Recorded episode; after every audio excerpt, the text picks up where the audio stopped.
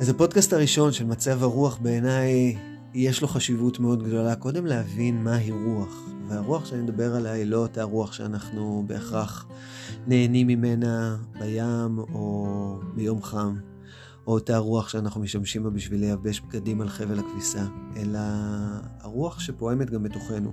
הרוח שפועמת מתוכנו ויוצאת החוצה. ובעצם כל הפודקאסט הזה הולך לגעת באספקטים שונים של אותה רוח. ואיך אנחנו יכולים לתת לה קצת יותר מקום בחיים שלנו. ובגלל זה אני רוצה בפודקאסט הראשון רגע להעיר נקודה שאנחנו נוטים לפספס אותה לפעמים. וקודם כל אני רוצה להביא את זה מתוך הגבלה מהחיים הטבעיים שמסביבנו, אותה רוח חיצונית לנו, ולנסות uh, לקחת אותנו למרחב שבו אנחנו יושבים ומקשיבים לרוח. יכול להיות שזה על חוף הים, יכול להיות שזה איפשהו ביער, יכול להיות שזה על המרפסת, אבל רגע ישיבה בעצ... בעצימת עיניים והקשבה, הקשבה עמוקה לנסות לזהות את הרוח, תשלח אותנו לכל מיני מרחבים. ופתאום התודעה שלנו תזהה בכל מיני מקומות מסביבנו שיש ביטוי לרוח. אבל בשביל שנוכל לזהות את הביטוי הזה לרוח נדרש שם חומר. כי הרוח לכשעצמה היא שקופה, היא אינה נראית.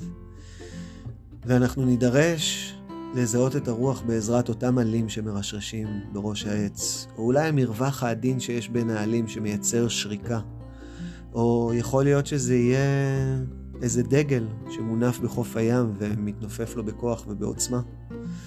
אבל בעצם אלמלא הדברים האלה לא נוכל לזהות את הביטוי של הרוח.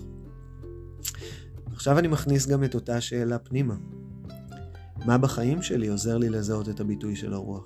איפה הרוח שלי מתבטאת? ופה במקום הזה אנחנו יכולים לראות את זה בפעולות שאנחנו עושים, במצב שבו נמצאים חיי, המקום שבו אני גר, הדברים שבהם אני עוסק, התוצרים שיוצאים ממני הלאה. ובעצם הרוח הזאת נושבת גם בתוכי, אותה רוח פנימית, שאנחנו יכולים לתת לה שמות נוספים כמו אינטואיציה, רעיונות, השראה, ויש אין שלל אה, נושאים שאנחנו ניגע בהם בפודקאסט, שנוגעים במצב הרוח הפנימית שלנו. וברגע הזה הייתי רוצה לשלוח אותנו עם שאלה להתבוננות על החיים האישיים שלנו.